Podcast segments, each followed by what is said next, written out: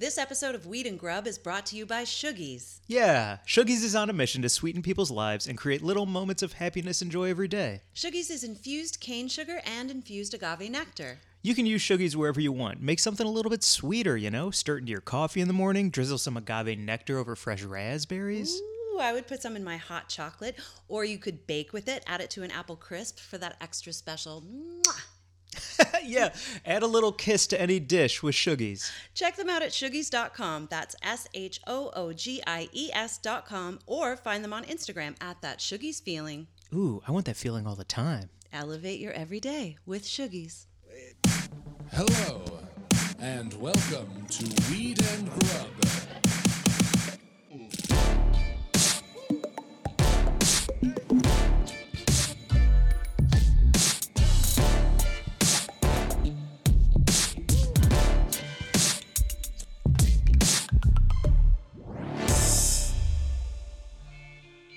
What up, Mary Jane? How's it going, Mike? Congratulations. Happy 100. It's our 100th fucking episode.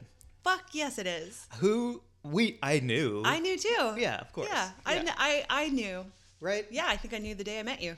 That we'd hit 100? Yeah, that we would just do stuff together. I knew I would hit 100 episodes. I woke up with a song in my head this morning.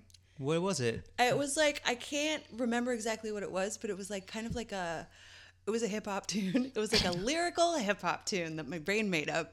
And it was like, going to check the mailbox for a check in the mailbox. I don't even know. Basically, there was money coming to me and my brain told me it in song form. That's so in my dream. Cool. Isn't that great? Hell yeah. When a dream is like in reality, but like, I'm going to make this fun for her. Well, I had the, like... when I woke up, I was like, that's weird that I like made up an entire song because I'm not really very musical. And then I was thinking about, someone told me recently about like a muse coming to the wrong person or a muse coming to someone at the wrong time. Like Nick Cave is like driving in traffic and then like a muse comes to bother him and he's like, go bother Tom Waits. Like I'm not here for this. And I was like, oh, maybe the musical muse was like, looking for a different Canadian in LA. Like it took a wrong turn and like filled your brain? Yeah, it was like, oh yeah, like thinking like I was like The Weeknd or something. Like coming for The Weeknd with like a great song idea, but found me instead. Yeah. Got lost. That's so funny. So as we all know, The Weeknd had that hit song that's out now, Blinding Lights, followed by Gotta check in the mail. Yeah, that's the title. That's so great. Got a check in the mail. Because now when he does come out with it, you can forever be like, The Weeknd stole my song. Yeah. Stole my idea. Royalties over here. Yeah. Hi. Muse. We have the same. Hi, The Weeknd. We have the same muse. Listen, we're both Canadian. The muse took a wrong turn, got lost on the way to you, stopped at me, wrote that song in my head. Mm-hmm. So. It probably punched it up a bit. It was a little first draft. Yeah, and then I sent the muse your way. You're welcome. Give me my check. That's the check that's from your dream is one from The Weeknd? Yes. For his hit new song? I mean, listen, I'll take a check from anywhere, but I would love, yes. A Weeknd check? Yep. I bet it has like sparkles and gold on it. I bet it has like embroidered gold. I would hope that it would have like some like greasy weed crumbs on it too. Yeah. Hopefully. Ooh, I just thought about like a cum stained check. Oh, I don't want that. No. Welcome to Weed and Grub, everybody. Welcome to Weed and Grub's 100th episode, everybody. Woo! Fucking cum stained check is the intro. That's who we are. Yeah. A podcast about cannabis, comedy, cooking, culture, and calling shit out. Yeah, it is. We started this how many years ago? 2 years? It'll be 2 years. No, I mean, we're at 100 episodes, but we started it in the spring of 2018, so... Oh, a year. A year and a half. A year and 3/4, I guess. I don't know. Who knows? Seasons make it difficult to do math. Well, the counting of our episodes is also a little wacky because when you look on iTunes... Oh, God, let's not get into it. It says we're at like 140. We're actually at 100 feature episodes, and then like the other ones are all mini episodes and spotlight series, and that's all we need to say about it, Mike. Don't be too exhausted about it. Not even Rain Man would understand what the hell we're talking about at this point. It makes sense, but it's our 100th episode. It's our 100th feature. 100th It's feature. Our 100th episode. It's our 100th feature episode because we have minis and spotlights. Oh, my God. And we have a great guest today. You're so obsessed with the scientific method. It drives me nuts sometimes. Well, because you're like, it's a black hole. Well, technically, it's a collapsing black hole. Yeah. Well, it's still a black hole. Well, black holes are always collapsing on themselves, God, Mike. Damn it. definition of a black hole. Oh my God. Yeah. Oh man. But it's confusing when someone looks at their phone and they see, oh, 142 Weed and Grub, and then we're like, happy 100th episode, everybody. I'm just trying to make that clear. That's what happened. It's because of minis and spotlights. Yes. Okay. But it's our 100th episode. Yes, it is. Okay. It's amazing. We're saying the same thing. I just get angry about accuracy because I have no interest in having accuracy in my life. Fun and flippantness is more important to me than truth. Right. And I get that. Do you think that would be the title of your memoir? Angry about accuracy? Angry about it? Yeah, probably. Which is weird because you were like hyper accurate as a goalie for Team USA. You were very concerned about accuracy. I'm wildly concerned and obsessed with structure, but within that structure, just give me the sloppy chaos. Interesting, because I'm all about being right within the framework, but I don't really care what the framework is. Yeah, okay, so there's the complementary attitudes. Maybe that's how we knew when we met each other. You could create the structure and I could make sure everything inside it was right. Yes, that's it. Like building a house together and like you're building the beams, post and beams, and I'm like making sure the... I don't know, like all of the wiring is done and the flooring's down. That's so well said. Perfect. Now we just need an interior decorator because I don't know what I'm doing. I will help you because I will just throw everything away. Just a big empty house. Yeah. Just a great kitchen. If you hire me as your interior decorator, it's going to look like a empty, like tabula rasa with a great kitchen island. A great kitchen. Yeah. You know what's going to be in that kitchen? What? A whole bunch of Le Creuset. Yo, what a game changer. Man. Cool. I'm so glad you brought that up because I was hoping to talk about it on this pod. Okay. Can we talk about it? Let's go. Wow. Okay. So we bought together, for each other and together, Le Creuset. If you don't know what that is, I mean, it's like a perfect piece of work. It's a very, very, very big investment. It's a French line of cookware. The one that we bought is the Dutch oven. It's this like heavy cast iron, then enameled, sort of like really deep slow cooker for your stove. You can also use it in the oven. And it's just an investment. Like I've always wanted one of these, but they're just too expensive. I can't afford one. And I'm not like about to get married anytime. So I can just like put all that stuff on my list. And don't get married just for the cookware. I totally would. Yeah, right? Yeah. I would have an arranged marriage with somebody who needed to become a U.S. citizen if in the contract it was like, and you get great cookware. Yeah, and I would like this line of Wüsthofs, and also here, this KitchenAid. I'd like it in Celadon, please. Yes. Yeah. That's why I would get married.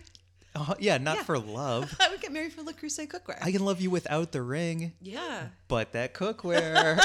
So we got a Le Creuset indigo blue deep dish Dutch oven dynamite thing that has, I don't know, I've just been bubbling sauces in it since it's been sitting on my stove, and it's been so great. The cool thing that I learned when you were making that bolognese was it holds heat evenly and really well because there's no seams. It's all built out of one piece, so there's no like hot and cold spots. Everything cooks even. You can brown, you can braise, you can reduce, you can deglaze. Like it's an investment, but it's also one of the only things that you would use in the kitchen. I've bubbled at this point now. I've cooked bolognese twice because I did it the first time and it was so good. I wanted to see if I could do it the second time from memory. I just made a big chicken curry. We've got a white chili bubbling. Mm-hmm. So good. It's really cool. And I think it is like that super expensive investment, but the older I'm getting, the more I'm learning that you get what you pay for, especially in a like capitalist system. And you know, I drive a Honda Civic from 2008, and I think all the time about my next level up getting like a Prius or something like that. Yeah. And in the kitchen, same thing. As an adult, I'm starting to learn about like investment. Also, I totally, totally agree. And also for me, like having the Le Creuset in the kitchen, like you know how some people will set up an altar in their space and they'll sit at that altar and they'll meditate and they'll like put talismans on it, and like I feel like it's just very, especially in LA, it's a very common thing for people to have like a little meditation space in their home. I was picturing in your kitchen like setting up holy shit, like something to like emerald, and you've just got this weird emerald's hair. I worship at the altar of Einegart. Yeah. It's pictures of barefoot Contessa. Like. There's Jeffrey X'd out because you're like, he's not the one for her. Yeah. No, I mean, I would totally do that. No, but I mean like, you know, when someone has like next to their little bay window, they've got a low table with some crystals and like a, you know, a salt lamp and like a gong or, you know, any of the things that make you want to just sit and sort of meditate. I don't have that set up in my space. I do have this Le Creuset on my stove. I stood over it last night and stirred for like 3 hours and just listened to a podcast for part of it. For the rest of it, I just stared into my sauce. It was awesome. And you disappeared and felt whole? Yeah. And it felt like, you know, totally meditative.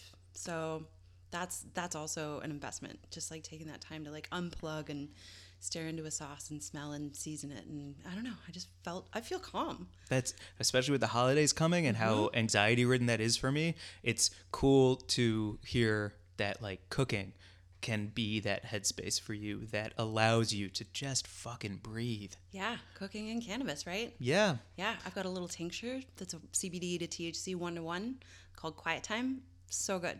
Nice. Yeah. Oh, girl cult. Yeah. Yeah, yeah, yeah. Really calming. Maybe that's why we started this podcast, was because like I needed something every single week that had no stakes to it except to have a good time, be honest, and try and support the person across from me in our conversation. Can't think of anything lower stakes but more enjoyable, and that feels like every time I'm like here with you, maybe it is that little bit of just staring into the sauce. Nice. Yeah. That's metaphorical sauce staring. That's what we do. Yes. Nice. We're just staring into the sauce together, Mike. Yeah, especially you as a witch.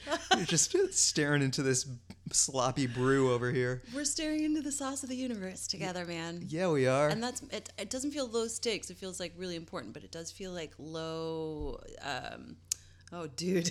I think my brain just floated off. Oh, for real? No, I think the stakes are just to have a great fucking time. Low stress is what I mean. Oh. Yeah.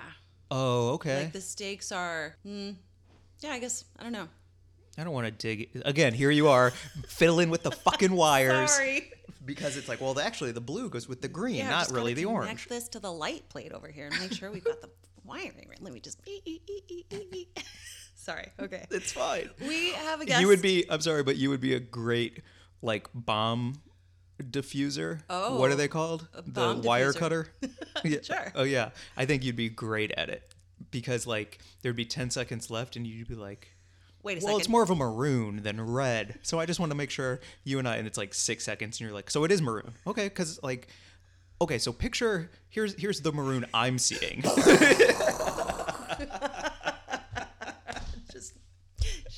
Yeah.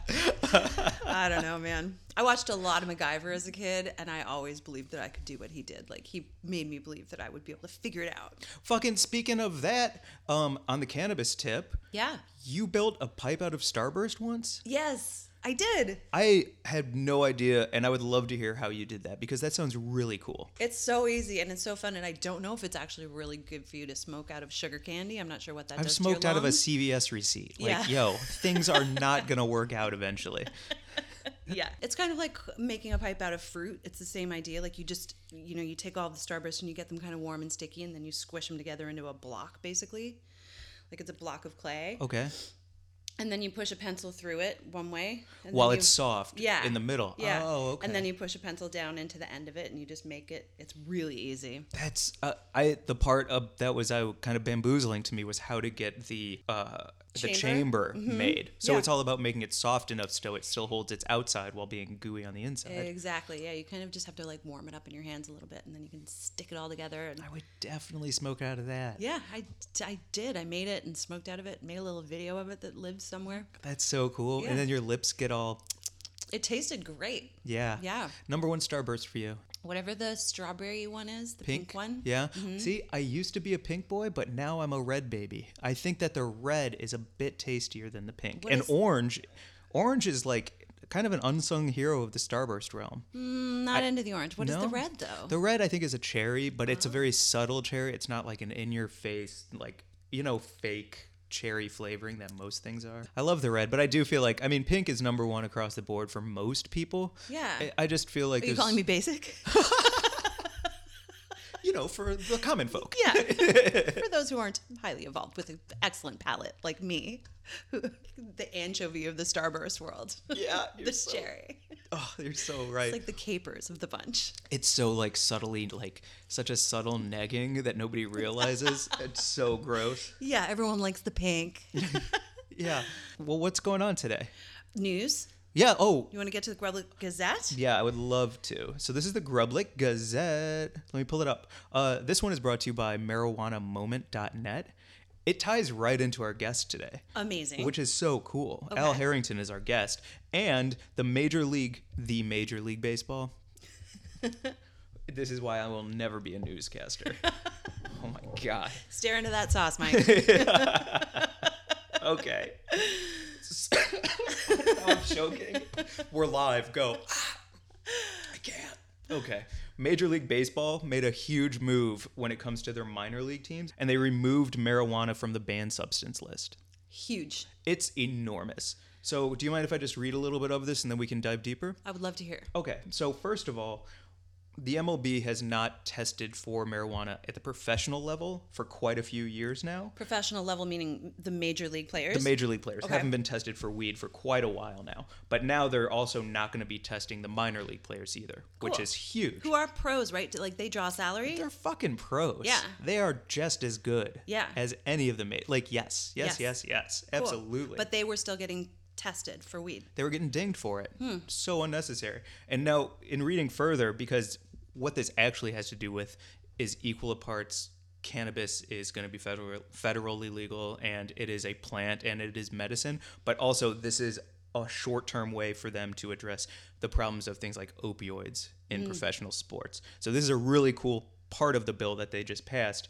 Also, they are no longer going to be suspending players if opioids show up. They're instead going to be helping them get into recovery. Wow. So it won't be a punishment anymore. It'll be a, let's get you back on track. You need help. You need help. And cannabis can now be an alternative to opioids for some of those players for pain. Yes, exactly. And you will be welcome back into the league. That's because amazing. That's legal. Wow. That's fucking so cool. That's great news. And a huge step on the part of like, I think that's got to be the first major sports organization that is doing that, right? Yeah, so that's the other part of this, is like the PGA said that golfers still can't use CBD, even though it's federally legal, and they can't use hemp. The NFL reduced its marijuana sentence, but it's still illegal. The NBA, still illegal, even though our guest today, Al Harrington, talked to David Stern about it. Yeah. You know, like, yeah, so our national pastime is the first to no longer test for weed. That's amazing. Very cool. And such a great time with our guest today, NBA star Al Harrington, who is, you know, all about players being able to recuperate from injuries using cannabis. Yes. So cool. Before we get to our guest, Al, I do want to shout out Goldleaf, because Goldleaf, who are so amazing and have such a wonderful line of, you know, journals and prints and all that kind of stuff that we love talking about and using, are also supporting something really important called The Last Prisoner Project. And they right now have on their website at shopgoldleaf.com information about the Last Prisoner Project and how you can support them through buying Goldleaf products. And the Last Prisoner Project focuses on criminal justice reform initiatives as far as the drug war is concerned. So people who have suffered from being imprisoned for nonviolent drug offenses are being helped by the Last Prisoner Project, people who are still in prison even though other people are profiting from this plan. So they work on three key initiatives, which are clemency, expungement, and then re-entry into the world. So they help with getting people out of prison. They help with people in the post-release phase of getting out of prison, rebuilding their lives. And they support the work of advocacy and legal services providers through expungement clinics. So I know that's a lot of wordy stuff to say. Basically, go check out thelastprisonerproject.org and shopgoldleaf.com, and they're supporting this amazing initiative. Can I repeat it? Because it was like my brain made it work, but I'm also through. So Goldleaf is supporting this project, and if you buy things through Goldleaf, some of those proceeds go to the Last Prisoner Project. That's right. Fucking cool. Yeah, it is fucking cool. Tis the season. Wow. Can I just say a couple things before we get to our buds of the week? Yes. When we started this podcast, I knew it would be a good time, but I didn't know that we would be able to affect change in a way that I've always wanted to affect change. And so I just want to thank everybody out there who has reached out and DM'd us and emailed us and fucked with us on Instagram and played along with our games and just been a part of this, because this year, we've like helped people get jobs in the cannabis community. We've helped people, we've answered like serious questions about cannabis for people who are mad nervous and don't really know who to trust or where to turn, and they turn to us. We've heard from people who have had conversations with their families about their cannabis consumption and in like a new cool way. That's been really huge. Huge to get that conversation going between fam. Yeah. Man. Yeah. Yeah. So I just want to thank everyone out there, because I do want to change the world while I'm alive. And through this podcast, you've really helped me feel like I'm doing a small part to make that happen. Wow. That's fucking cool. It feels really good. I feel really great to hear that from you. I don't know. I feel like I don't even know what to say because it makes me feel so good. Well, thanks for fucking with me, Mary Jane. Thanks for fucking with me, Mike. Like, it's, you know, when we met and we decided to make things together and we were like not looking that far down the road, I still felt like it would be a long walk with you. Yeah. You know? Likewise. Shout out to all the people who have just supported us over this like wild journey, and I'm so excited to keep walking down this road and staring into all the sauces. Oh, nice. I thought you were going to say walking down this aisle and I was going to be like, oh, cookware? Well, do you want to get married for some cookware? Just imagine the registry we could have. The Amazon, but I don't want to use Amazon. No, got a sur la table. Yeah, all the way. That's the key. So we get to go into the store and like pick out the colors and stuff. Mm-hmm. Yeah. I have a long list going through my head right now of cookware I want. I'll fight you for the stuff that I want. We're already fighting. We just got married. No, we're not married yet. We're just picking out the registry. Let's get the stuff, and then we don't have to get married. Oh, that's such a good point. Oh, we don't need to go to City Hall for this piece of paper. Let's just go to Sur La Table. Do you want to do Buzz of the Week? Yes. Let's do Buzz of the Week. Can I go first? Yes, please. Okay. I'm so stoked to shout out @ Alyssa Boston, who is Miss Canada, representing she's Miss Canada, and she represented Canada at the Miss Universe pageant 2019, and her national costume entry to represent Canada in the national costume competition was this incredible peacocky sort of Mardi Gras outfit where she was representing cannabis. She's like this beautiful cannabis leaf. It was bright green and so sequency and sparkly. It was and her cool. Head is like a whole big pot leaf, and she's got a scepter, and she just looks like incredible.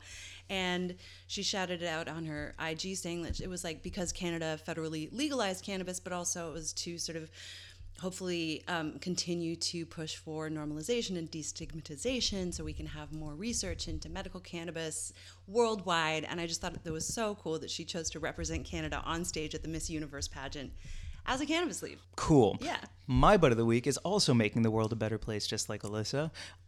I struggled this year a lot with just trying to stay healthy because it was like a year of snacks for me, just a year of snacking. And when we got to meet Thug Kitchen, they helped me so much, and they probably don't even know it. But vegan food, I'm not vegan by any means, but every time I start eating vegan, I feel better about myself. My skin feels better. My beard doesn't look like a snow globe with dust falling off of it. They're great fucking people. So if you are ever looking to change your life, check out Thug Kitchen. Their Instagram is @ThugKitchen. Check out their cookbooks. They're all simple, easy, and clean living. And also Matt Foster's dogs to find them new homes. Mm-hmm. Like, they're great people. And I'm just really thankful for meeting them this year. And they've really helped me, like, lift my life. Nice. And they're the most fun podcast guests. Oh, God, yes. Yeah, listen to their podcast, Forked Up. Yeah. Shit. You know what? It's our 100th episode. Check out Forked Up. Check out Great Moments in Weed History with Abdullah and Bean. Check out Tender Friends with Michael Walker and Eric Wilson. Check out my brother, Matt. He's nice. Yeah. Yeah. All great recommendations. All the homies. All the people. Check out Gabrus's High and Mighty podcast. Check out I'm 2F'n and High with James Mastriani. That's it. So many good pods out there, especially like some great fun weed pods. Yeah. Yeah. Dig deep and dive in. Do you want to set up our VIB, our very important bud this week? This week we have NBA star Al Harrington. Was so excited to sit down and talk with Al because he played 16 seasons with the NBA, and then he founded a cannabis company. And now he is making moves in this space, not only as a brand that is operating in several states, but also giving back to the people who've been most affected by the war on drugs and making opportunities for the communities that he comes from and he believes need the most help getting a foothold in this new world of legal cannabis. I'm always a little trepidatious when we want to talk to people who create brands because I don't know if they're just going to be money sharks where I'm going to barely listen and just be like, I don't know what I'm doing here. But man, as soon as we met Al and we were hanging in his office and he started opening up with these beautiful, honest stories about his life, his family's life, his grandma, like he is a human being doing all the right things for all the right reasons. And it was a straight up honor to talk to him. It was an absolute honor. I hope you all enjoy and thank you for listening. And without further ado, here is our chat with Al Harrington. Hi everyone! As you know, Mike and I love to travel and we love to check out new shops everywhere we go. Yeah, one of our favorite places to go is Vegas. What's up, Vegas? What up? Yo, life is beautiful, the Fremont experience. Any reason at all?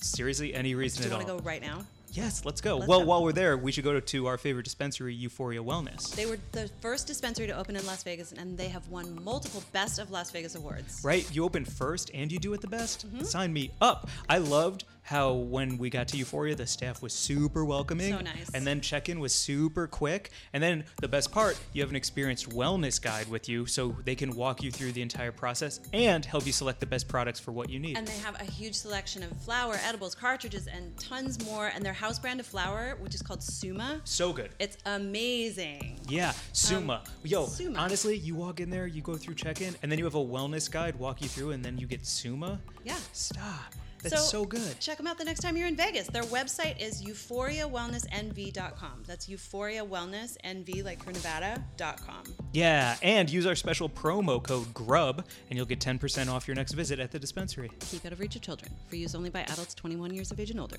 No other coupons or discounts apply. You did it like one of the... That sounded so good. Thanks. Yeah. Go to Euphoria. Wellnessnv.com.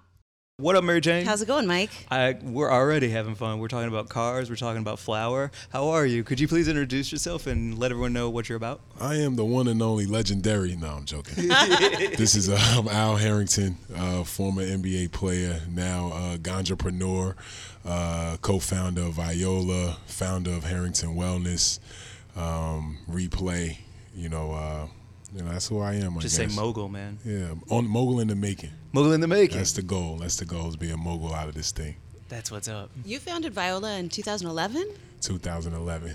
Well, I started in 2011. We founded Viola in 2014 when we got our first license. So is 2011 when you started with this? Can you tell the story of how you started? Yeah, I mean, so 2011, I was a free agent in 2010, and I signed a free agent contract with the Denver Nuggets. And I was coming from New York, and when I got there, I'm a big newspaper guy. I've always, since I was a rookie, they used to always make me go get the newspaper, as a rookie, newspaper, orange juice, and donuts. Krispy Kremes, to be exact, when I was playing for the Pacers, which I ended up gaining a lot of weight from eating six of them on my way to practice myself. But, I always got in that mode where I just always read the paper, right, because of that. So when I got to Colorado, kept that same practice throughout my career for the most part. And every time I picked up the newspaper, it was always something about cannabis, the benefits of cannabis, and just, how to industry was evolving in Colorado at that time. And, I didn't know at the time, but I was kind of, learning about cannabis, kind of set myself up for a moment. And, the moment happened at the end of, that season. My grandmother, 79 years old, very old school. And like, she only wants to drive in cars, buses, or trains. You know what I'm saying? Like, she off flying. And, I was able to convince her to fly to come see me play, because I hadn't seen her in a while. And when she got there, I took her bags downstairs. She asked me to bring one bag back up, and I could hear it rattling. So it was pills, right? Bring it upstairs. She come upstairs and she opens it up and she takes like 30 pills. No. And I'm just like looking like, Grandma. So, the athlete in me was like, Grandma, why are you taking so many vitamins? And she's like, boy, these not vitamins. She's like, I suffer from diabetes, high blood pressure, glaucoma, a little bit of everything. And when she said glaucoma, I was just like, Grandma, I was just reading the newspaper the other day how cannabis helped with glaucoma. So she's like, tell me more. So I started telling her about all the stuff that I was reading. And then finally she asked me, well, what is cannabis? And I was like, marijuana, weed. She's like, reefer? She's like, boy, I'm not smoking no reefer. You out your mind. I'm like, no, Grandma. She's like, all it's going to do is make me hungry. It's not going to help my eyes. You better get out of here. So that's how she played me. So next day I came home from shoot around, and she was sitting in the kitchen, and when I walked in, she was squinting her eyes, and as I walked in, and she's like, is that you, baby doll? And I was like, yeah, Grandma, how you feeling today? She's like, my eyes hurt so bad today I can barely see. So I said, well, Grandma, if you're taking all this medication and it's not working, I think you should give reefer a try. And she was just like, I don't know about that. There's no way it's going to help me and this. And I was like, well, I'm like, look, you taking all that medicine. Let's just see. And she was like, you know what? I'm in so much pain today, I'll try anything. So I called a friend of mine. He had a card. He bought back Vietnam Kush. We vaporized it for her, took her in the garage, actually. She hit it like 3 or 4 times. And I'm looking at her. I'm like, all right, Grandma, that might be enough. That might be enough to cure your glaucoma. So I took her downstairs. I went and took a nap. Woke up an hour and a half later. And before I jumped in the shower, I said, let me go check on her. So I go downstairs and I look, I got a knock on the door. And when I poke my head through the door, her back's to the door, but she's looking down. And I was just like, Grandma, how you feeling? And with a smirk on my face, not knowing what to expect. And literally she turned around and she was crying tears. And she's like, I'm healed. She's like, I haven't been able to read the words of my Bible in over 3 years. So she was downstairs reading her Bible. And I went in the room and, I sat on the bed next to her and she made me cry. I'm not going to lie. So me and her both sitting there crying. And she was just like, in the words of in church terminology, she was testifying. She was just saying like how her whole world is so much brighter. Everything's like so much clearer. And, that's what inspired me to learn, to really take an in-depth journey into cannabis. And in 2014 when we got our first license, we named the company Viola, which is her name. Wow I want to run around this room. That's amazing. My arm hair's on end. Yeah. That's amazing. So beautiful. Is she still alive? She's still alive. She has dementia now. That's the only reason why I don't obviously bring her with me, so she could tell her own story. But, but even through her dementia, she still wakes up every morning. She hits her vape pen. And, I also infuse cereal for her or whatever, because she likes Honey Nut Cheerios and Cinnamon Toast Crunch. So I infuse those once a month and send them out to her or whatever. So that's how she pretty much medicates. Wow. Yeah. Those are the top two cereals, by the way. Yeah, I know they're good, right? They're so good. Legendary, right? Yeah. So, obviously she can't have too much of it because of the diabetes, but that's how she pretty much medicates. Obviously now she's a firm believer.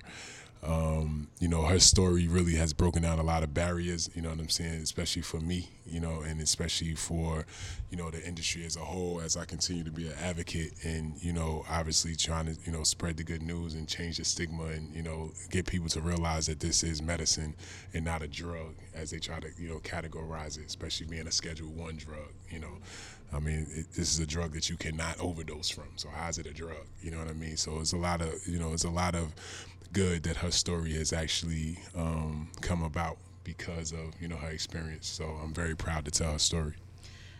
And you just opened a flagship store in Detroit. Correct. That's the first for the brand, right? Yeah, that's our first, now Viola's in retail. It's funny, when we first started, I didn't know what I was doing, obviously, took a lot of losses in the beginning, but, I was, something about it just made me feel like this is what I was supposed to do, right? And then especially I feel like when you can find something that you can do that, you don't consider it work anymore, I think it's huge, right? When you can find something and, I would say I was one of the most passionate people ever about basketball. I loved it. It's all I thought about. I used to love working out, the whole thing. But once I got into this, I was able to transition away from the game so fast, you know what I mean? So for me, I've been very blessed, you know what I'm saying? I always say the cannabis industry definitely chose me, because when I think about the way I grew up, I grew up in the Dare era. Obviously, I was taught that, if I smoked weed, that I was going to be a crackhead on the corner and in the alley, and, it was a one-way ticket to jail, the whole thing, you know what I'm saying? And, I never saw the value in it at all. You know what I mean? So now, I realize that, obviously I've been lied to for so long, and that's why I feel like it's, almost like my responsibility to be one of the people to kind of try to change that and, try to educate people the right way. And, even with obviously adults and even with kids, you know what I'm saying? Because I even believe that there's a place for cannabis with children, you know what I'm saying? Children that are sick and different things like that. And, we just have to continue to push the narrative and get people to feel more comfortable and open-minded to at least trying it, you know what I'm saying? Because, I feel like, obviously the cannabis plant is so many different cannabinoids, and right now we're at 100, and who knows, there may be 3,000. There may be cannabinoids we don't even know about yet. But CBD is one that I firmly believe is a preventative. You know what I'm saying? I actually allow my kids to use CBD. You know what I mean? And I'll tell anybody in the world that. You know what I'm saying? And my kids don't get sick. I have not taken my kids. Oh, you're using it preventatively? I use it preventatively. You know what I'm saying? My kids do not get sick, period. No ear infections, or then they go to public school. You know what I'm saying? That's where, kids are sick all the time, right? Yeah. My kids don't get sick. You know what I'm saying? So, and I believe that's because of the plant. It's nothing else that we're doing. You know what I'm saying? Yeah. And the other parents aren't doing. You know what I mean? So, you know, I'm just a firm believer, and I just believe that this plant can, you know, not only heal the world, well, number one, heal the world, but it could just bring us together in a very weird way. When I think about the people that I'm actually friends with because of cannabis, that if wild, it wasn't right? for cannabis, I would have never known. Yeah. You know what I'm saying? Or even been able to see eye to eye with. What's the most unexpected friendship that you'd say you've made through the plant? I would just say mostly just the industry, mm-hmm. right? I mean, the hippies, like now I realize I'm a new age hippie. You know what I'm saying? Like I'm just like them. You know, yeah. I may dress a little different, you know what I'm saying? And I may use secret deodorant instead of natural. Uh-huh. But we have so many interests that align, you know what I mean? And then, you know, even like, you know, from a competitive standpoint, like there was a guy, you know, everyone knows Paul Pierce. Like he was a guy, like when I played against him, like couldn't stand him. And I think we probably couldn't stand each other. Mm-hmm. But, you know, once we got done playing and we shared a blunt, you know, we like best friends now. You know what I'm saying? So it's just amazing what this plant can do. It's a community. It is a community thing. Yeah. Yeah. Like I'm telling you, it could bring the world together if everybody just tried it. Man, could we talk a little bit about like a couple of those L's that you had to take to get to where you wanted to be? Because I think about like the NBA, and I think like every single game, it's like if you win, you win. If you lose, you lose, and you've still got another game the next day. Yeah. But so like you seem positively stubborn, right. Maybe. Yeah. You know what I mean? Like super positive, but stubborn. I guess it was just because, you know, the one thing I think the main thing was like I couldn't hold myself or my team at that time accountable because we were pioneering something. Yeah. You know what I'm saying? So it wasn't like I could have did this instead. Like it was one of those things where like I realized very short after getting in, it's like you have to learn. You got to take some bumps and bruises. It's not going to be, I guess it's like almost like when you learn how to walk, you're going to fall a couple times before you figure it out. And I kind of took that mindset, and I just realized that I knew that if we worked hard and we learned from our mistakes, it didn't make the mistake over again, I mm-hmm. felt like we would continue to move forward and actually, you know, get it to the point where, you know, we would be successful. You know what I'm saying? And, you know, that's where, you know, I think my basketball background definitely helped out in that sense of like, you know, knowing that you need 10,000 hours to be an expert in anything. Mm-hmm. You know what I'm saying? Instant gratification doesn't happen in business. You know what I'm saying? You have to grind. You know what I mean? You may get lucky every once in a while with a quick investment, but if you're going to actually build something, you know, it's going to be a journey, and it's going to be a lot of hard work. You know what I'm saying? And, you know, I was able to realize that early, and, you know, I was just able to push through. And, you know, when you talk about some of the L's, it was like the first things was like, you know, we was robbed, you know, we got robbed. We fought through that.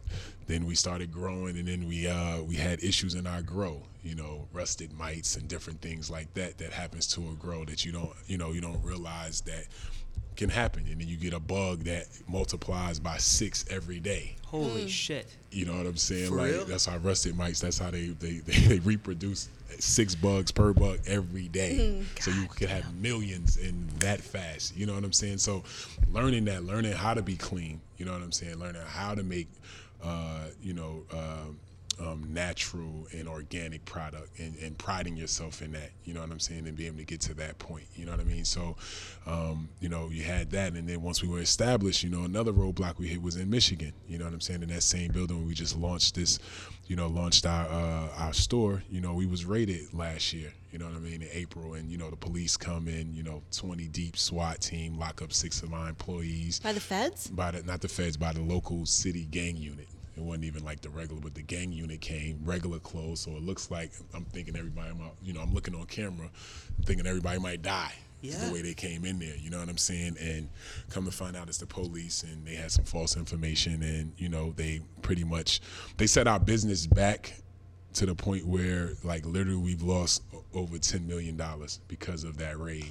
You know what I'm saying? And, you know, that's another reason for me to obviously pack up my stuff and say, you know what, maybe Michigan isn't for me, but I realized it was bigger than me.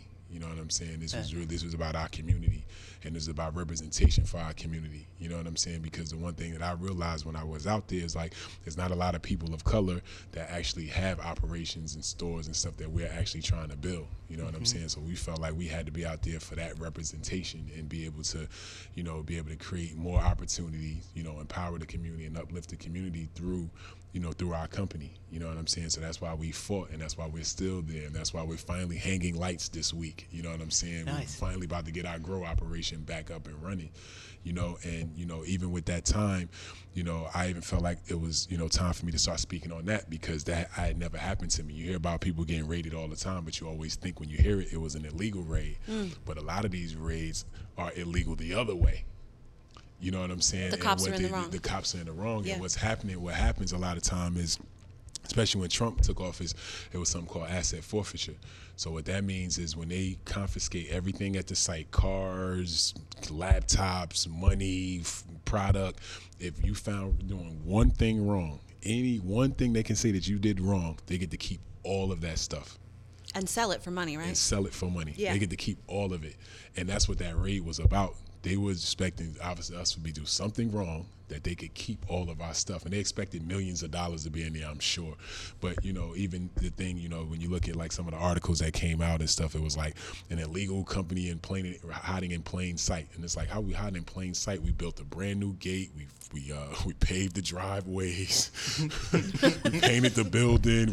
We got handicap ramps, you know, on this building. It's like we were hiding. Like, we got all those permits through the city to do that. Yeah. You know what I'm saying? Yeah. So, like, what are y'all talking about? But, you know, but to my point is, like, you know, at the end of the day, like, there's other people that don't have the resources that Al Harrington have that would have lost everything because of that. You know what I mean? And if I didn't have the resources to be able to go hire 6 attorneys, you know, for each one of my employees, you know what I'm saying? Like, yep. You never know what would have happened. You know what I'm saying? Me being able to get them out of jail immediately and different things like that, because, you know, during that process, what they do is they freeze all your bank accounts.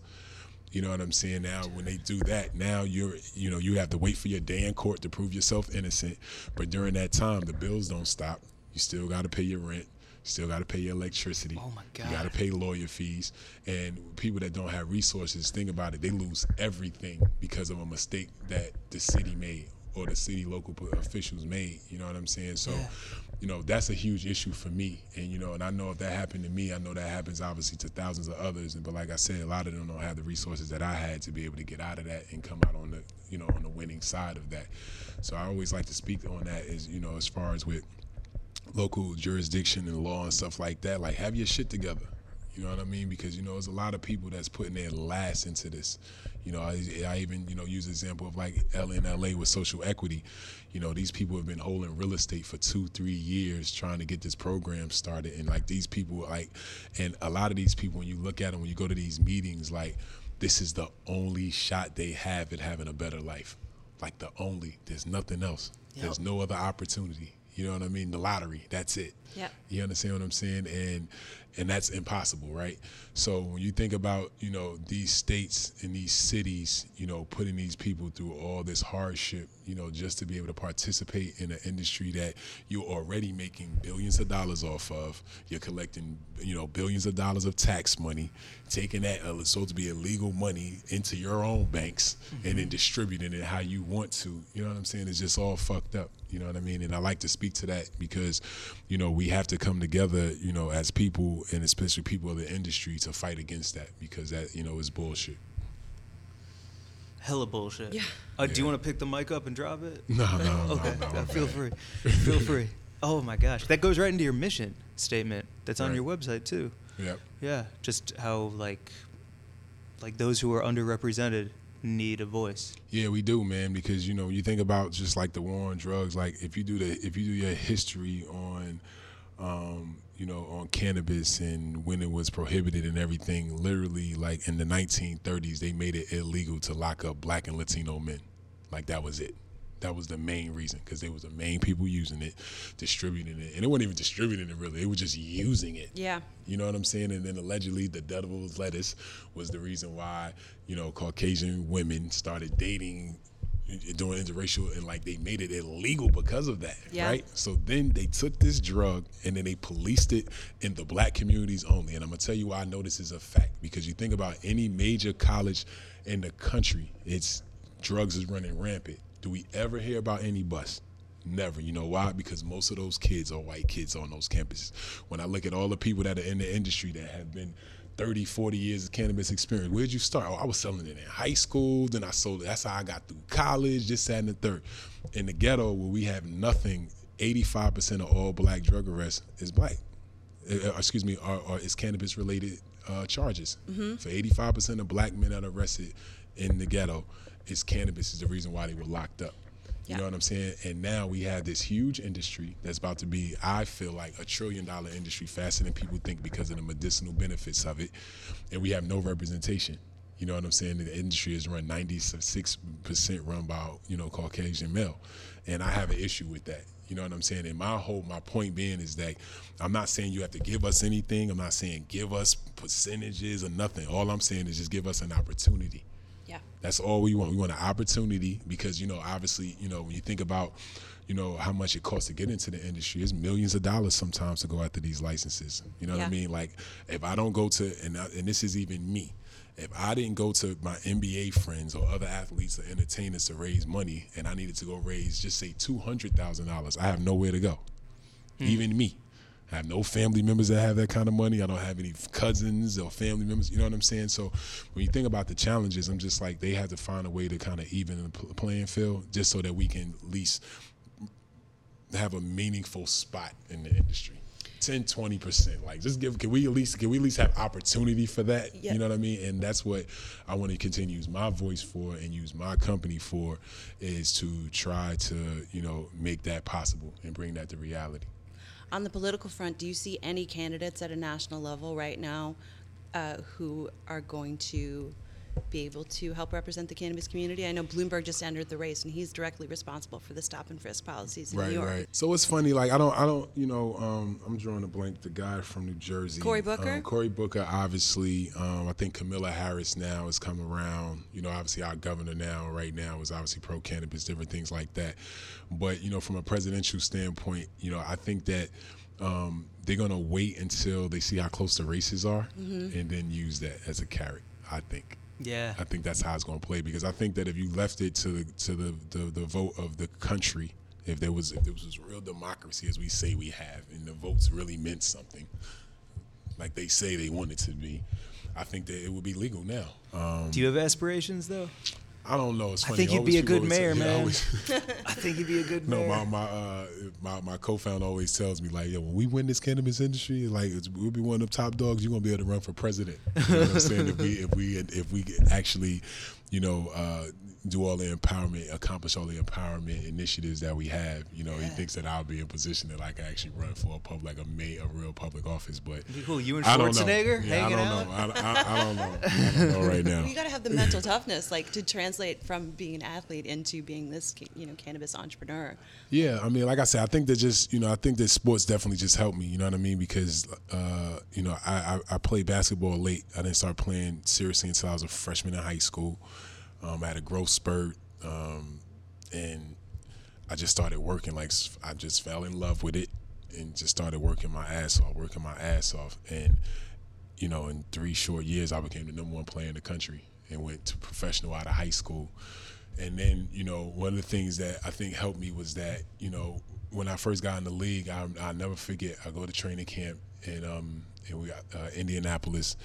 And I was watching Antonio and Dale Davis, which were guys, and Jalen Rose, and guys that were in the spot that, where I would want to play, right? And I'm going from the man in high school to the NBA, where now I'm like the 15th man. Like, I'm on and off the active roster the entire season. Like, sometimes I play, sometimes I'll be out 5 games type thing.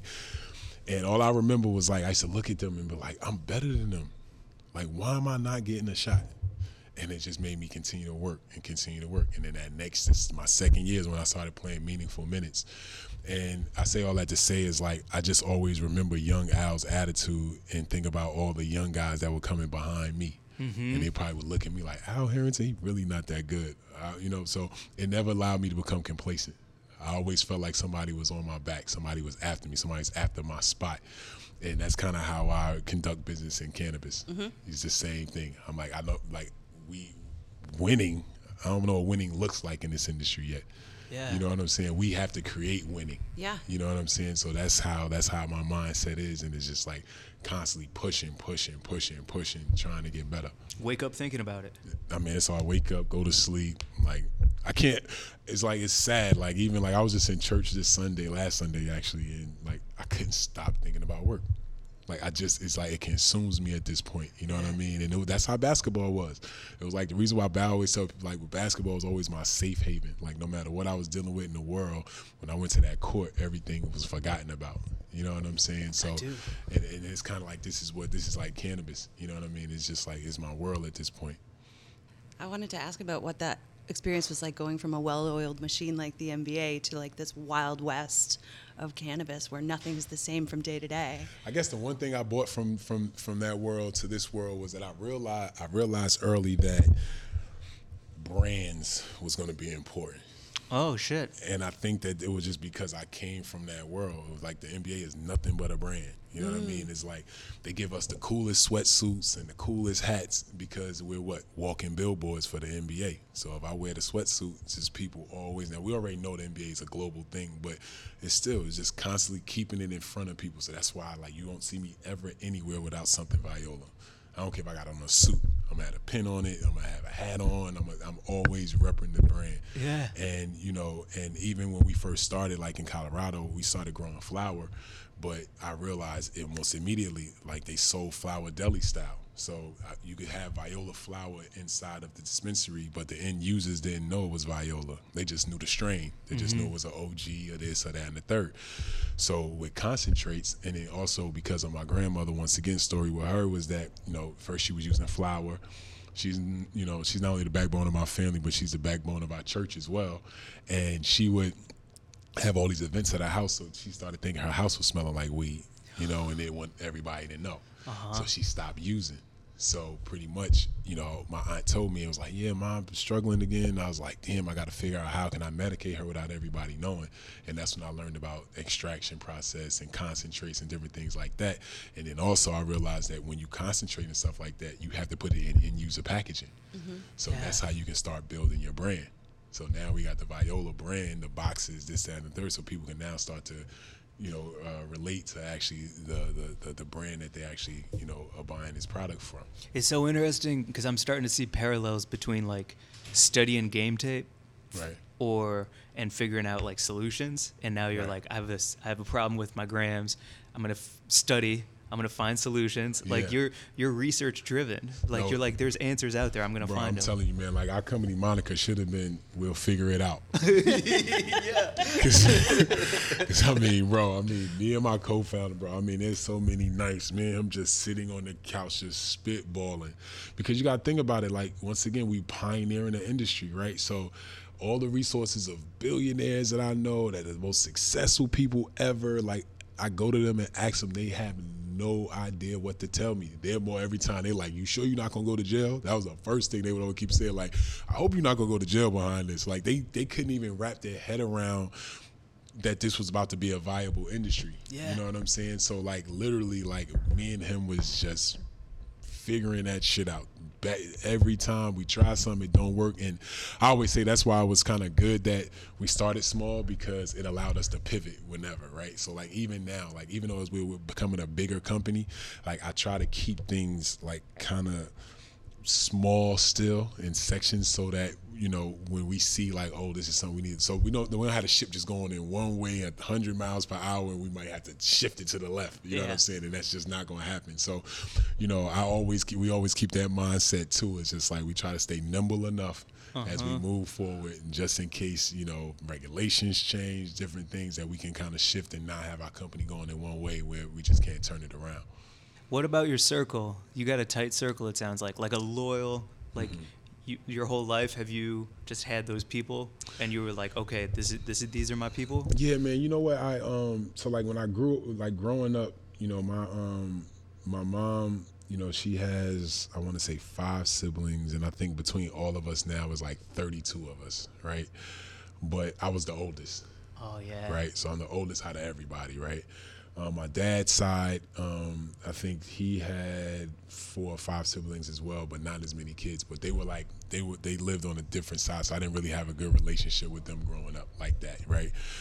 My dad died when I was 8, so when he died, you know, put a lot of pressure on me, like to grow up, right? Because then I had to like almost become the man of the house as an 8-year-old, right? My mom worked; she had just had my little sister 3 months before he passed.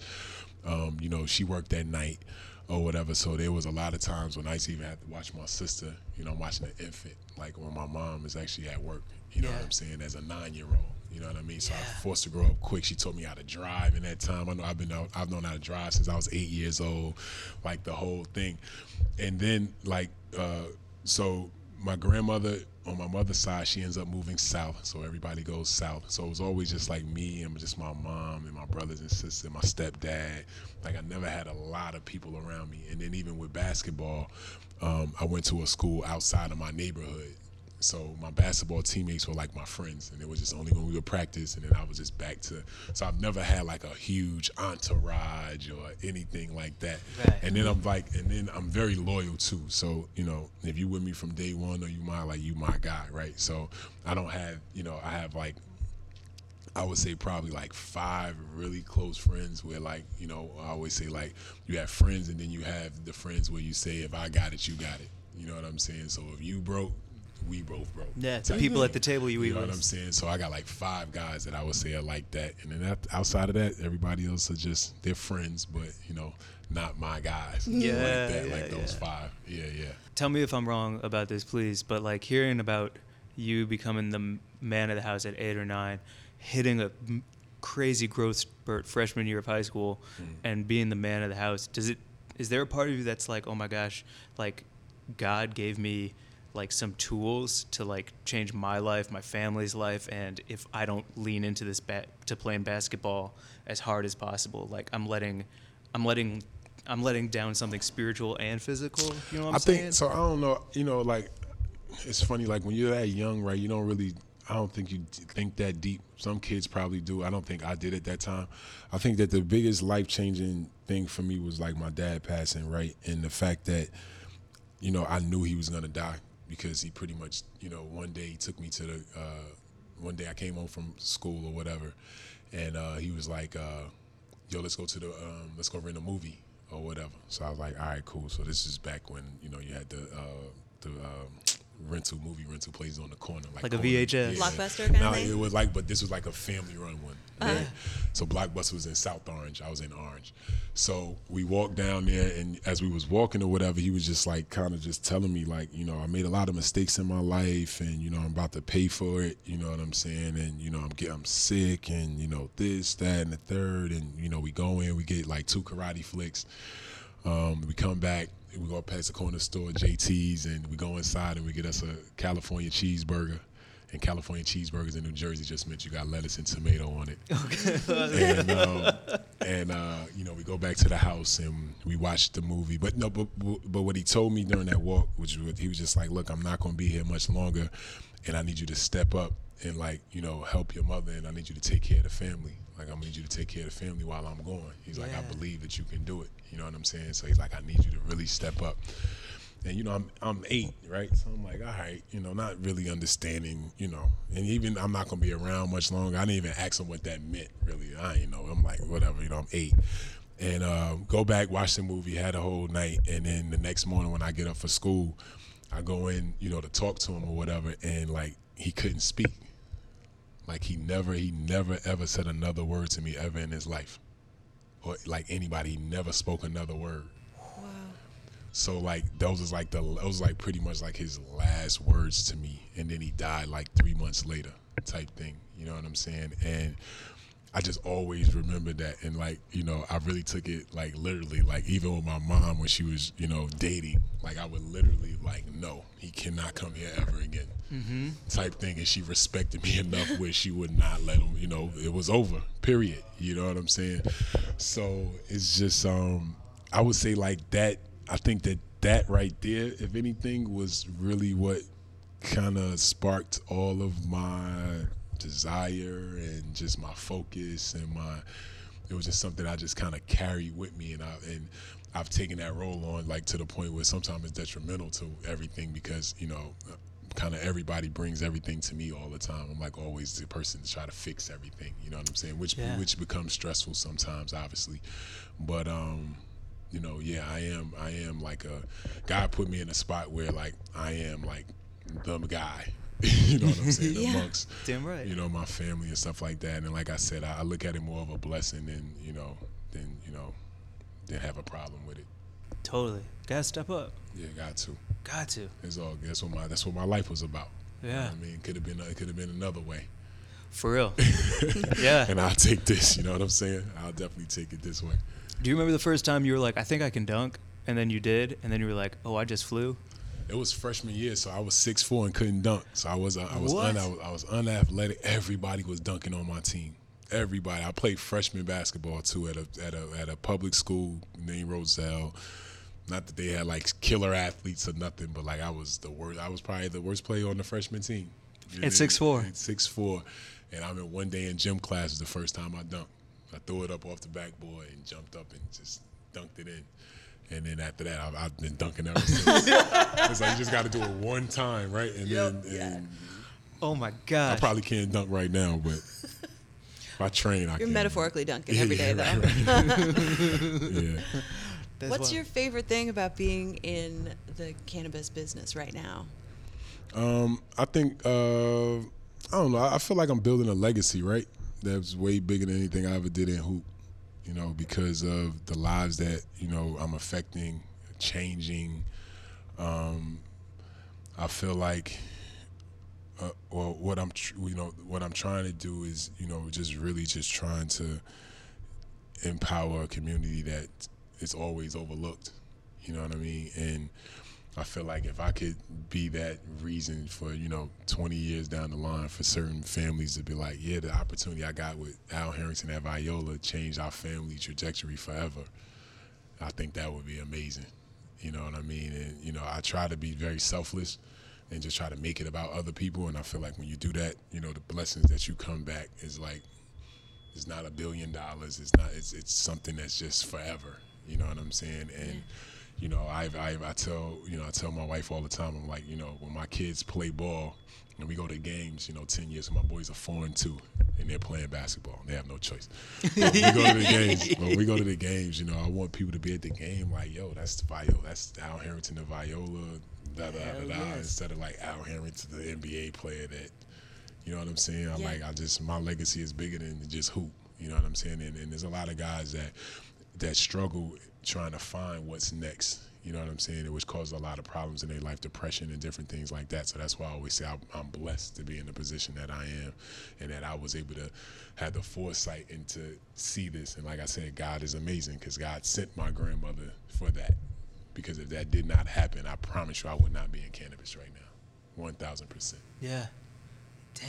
Is there, I was just wondering if you have any plans for like, a festival or a weekend where so I have all like kind of ideas. Yeah, like, I want to do like training camp and like music. I want to do like a wellness resort. Yeah. You know, I'm working with some of my partners in Antigua. You know, they already have the property, so now we're about to probably start fundraising for that. You know, so we want to have a Viola Wellness Resort. I want to do hotels, clothing, like everything. Like I want the brand to be a legacy brand. You know what I'm saying? A brand that's just going to be around forever. You know, like, you know, I think that the name is fitting. You know, you think about a lot of these other cannabis brands, I don't feel like you can like cross them over to a lot of other stuff because they're so cannabis driven and whatever. But I think Viola's a lifestyle, was a person. It was an amazing person. You know what I'm saying? That had a, that, you know, that was a, you know, that was very interesting and had a lot of different layers to her. You know what I'm saying? So, you know, I'm trying to build a company the same way. It's very easy, right? Mm-hmm. You know, you can see Viola anywhere, you know, or hear it anywhere, and it just sounds good. You know what I mean? So I think that, once again, we were just lucky with even, you know, being able to have this name. Happy her name wasn't Eartha.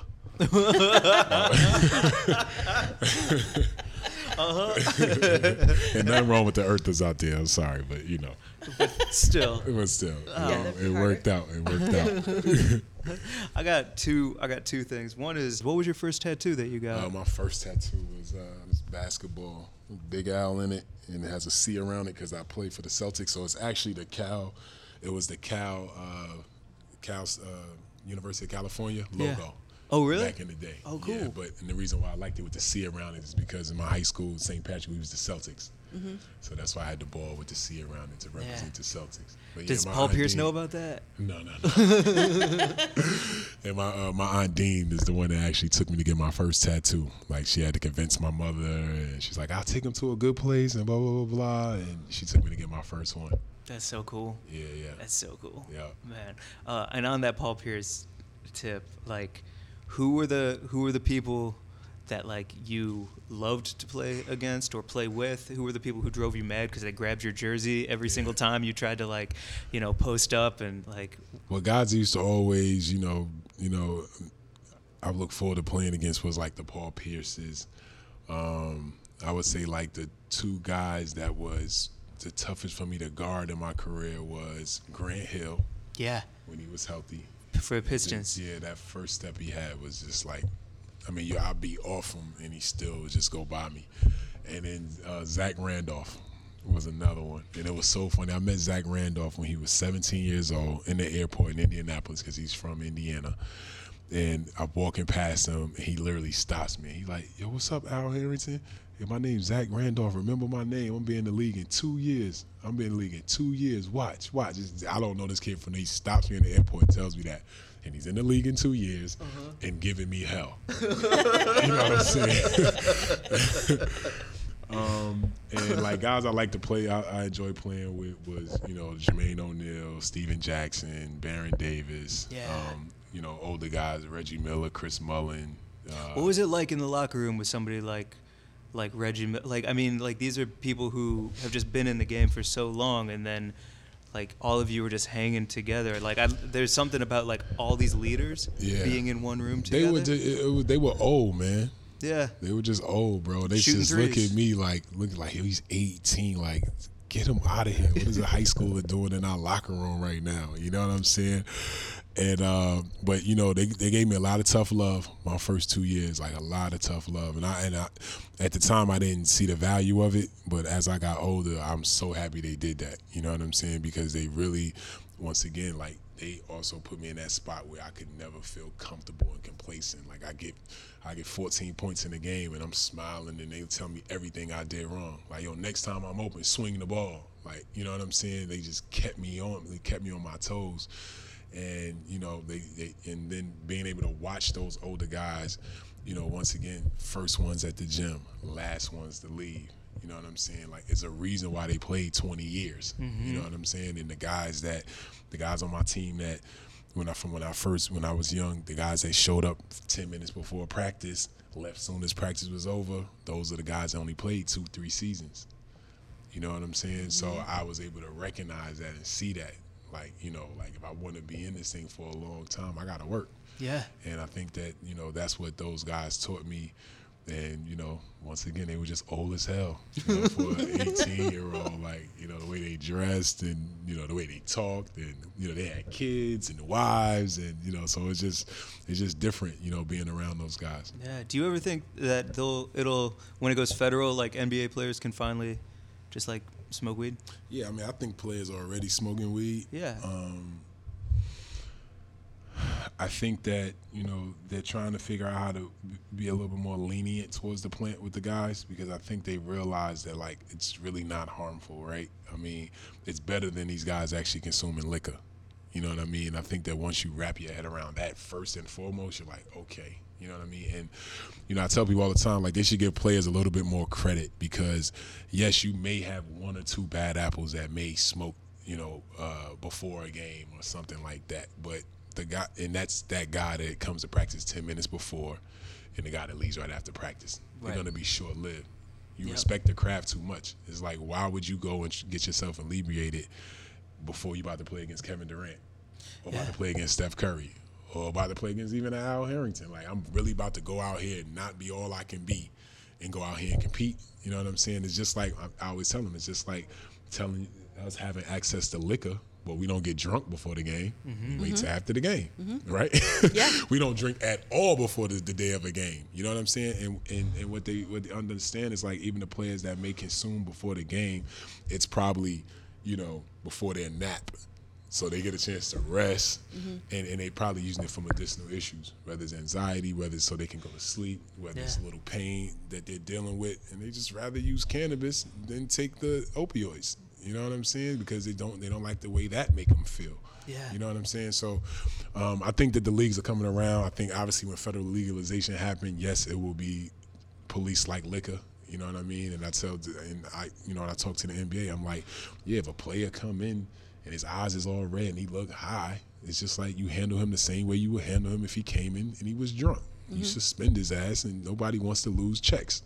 You know what I'm saying? So all you got to do is threaten a player. I'm telling you, the one way to get to us is threaten that we're going to take our money. Yep. Mm-hmm. We not doing that. You know what I'm saying? Yeah. If that was the case, we'd be more fights. A fight only costs you $2,500. These guys are making hundreds of millions. They don't do no fighting because nobody likes to lose money. Yeah. You know what I'm saying? So I think that, to answer your question, yes, as legal, I think they'll allow it in sports before legalization, to be honest. I think it'll be CBD. It'll be the first product or the first cannabinoid that will be allowed. Yeah. And then as we do more research on CBG and CBN and all that, more stuff is kind of be more available to the players and better products. I read that you interviewed David Stern, the NBA commissioner, and he said that you convinced him that cannabis should be legal for the players. Yeah, it took me 4 meetings with him. When I interviewed him, to be honest, so all the education up until the interview is when I convinced him, right? But it was funny, as I was setting up to talk to him, he's an attorney, right? So and he's been doing this forever, so he's only gonna say what he wants to say. Mm-hmm. You know what I'm saying? So here I go trying to be smarter than, I think I am. And I'm like, well, I got to ask some questions to lead them down the road to say that players should be able to use. And like on my third question, he was just like, yeah, you've convinced me. I think the players should be able to use it now. We should change it again. And so I'm looking at the producers and I'm like, well, what else are we supposed to talk about? This is the only reason why, this is the only thing I wanted from him. You know what I'm saying? But, and then, obviously all the questions come after that. Is he part of your company? That's why he did? And I'm like, no, he actually believes it. And, I think that there is at least enough studies out there, information that, for you to really still be feeling like it's a gateway drug and all that, you're just being ignorant. You know what I'm saying? You're just not willing to do any homework. You know what I'm saying? Before you make statements like that. I just feel like those statements are now turned. Now those statements are irresponsible. Yeah. You know what I'm saying? For people to feel that way. 100%. We're coming up on our time. Yep. Yeah. Right. We got to wrap it up. I just want to know, we usually talk about it near the end, like about the food, your food game. Mm-hmm. We've heard about cereal for your grandma, but what about for yourself? Like, what I like to eat. Yeah. So it's funny. I do so many different diets. I've done like the Dr. CB alkaline diet. I've done keto diets. So it just depends on my weight, the weight class I'm in at that moment. Mm-hmm. You know what I mean? How that skin feels. How the suit feels. Uh-huh. So, I can lose weight pretty fast through these diets, like literally like 20 pounds in like 10 days type thing or whatever. When I like stick to a hard body, I think because I work so much, I'm just burning and I just can get down. And so a lot of times I only have to be on these diets for like, anywhere from 3 to 6 weeks to get back to my goal, and then I could just start maintaining again. Nice. But the foods that I like is I like soul food, obviously. So this time of the year is the best time of the year because I got Thanksgiving and I got Christmas coming up, so I get all my macaroni and cheese, collard greens, yams, turkey, all that fried turkey, all that good stuff. But normally, I'm a sweets guy, so that's going to be like my downfall. I like the cakes and the ice cream and the gummies and right. Every day can be your birthday. Every day, bro. And if I had one meal, like if you said, Al, you only get one type of a meal every day, what would it be? It would be breakfast foods. For real? It would be breakfast foods. Like a breakfast burrito? Nah, it would be like, French toast, pancakes, eggs, bacon. And then I keep saying I'm gonna go vegan again. I was vegan for almost 2 years, and I'm thinking about going back to that as well. It's the best great. I've ever felt. Yeah, I felt great, and it's just, I don't know, it's just tough because, well, for me, it's tough being vegan on the road a lot. Yeah. If that makes sense. And I know it sounds like an excuse because I know it's vegan people that travel all the time and they get it done, right? But for me, I travel so much, it's just hard, man. Then you end up eating bread and all this other stuff all the time. Let me go and get into my diet. But I would love to be vegan again, and I only can be vegan if I was just here in LA all the time would be great because there's so many great restaurants and you have so many options, right? But just when you're on the road, it's tough. Yeah, Denny's, Chili's, Applebee's. Right. That's it. Yeah. That's it. Yeah. So where can people find Viola across the country? And so the states that we're in currently, we're in Michigan, in Detroit. We were going to start working on different accounts now so we can, you know, start getting our flower out probably second quarter of next year is when we'll actually have our product, you know, in other shops. Here in California, we're in about 300 shops. In Colorado, we're in about 250 shops there. Wow. And in Oregon, we're in about 200 shops. So I guess you could check your weed maps. You could always, you know, DM us if you're looking for specific places. If you want to look for us on Instagram, we're at Viola. In each market we're in, we have a market Instagram as well. So, like, you nice. Know, at Viola, Michigan, at Viola, Colorado, different things like that. You can find me at Al Harrington 3. Our CBD side of our business is at Replay CBD. You know, you can find those products right now online. They'll be in brick and mortar stores and smoke shops around the country, launching in January as well. So, you know, just look for us. It shouldn't be too hard to find us. And, you know, in 2020, and we're going to continue to grow. You know, we're looking at expanding in states like Maryland, Illinois, Missouri, New Jersey, and Georgia. So, you know, that's our in New York. So those are our expansion goals for 2020, to at least get some form of a footprint in those states, and we'll just see how it goes. Big year. Yeah, big, huge year. That's what's up. Awesome. If you want to invest, hit me up too. That's yes. it. That's how we end. That's it. Always on the hustle. No doubt. Thank you so much. Thank you so much. Thanks, guys. This has been amazing. It. And if you want to find us, we are at Weed and Grub on Instagram. You can go to weedandgrub.com to read a bunch more. We're going to be at South by Southwest in March. Leave us a 5-star review on iTunes. Leave a review.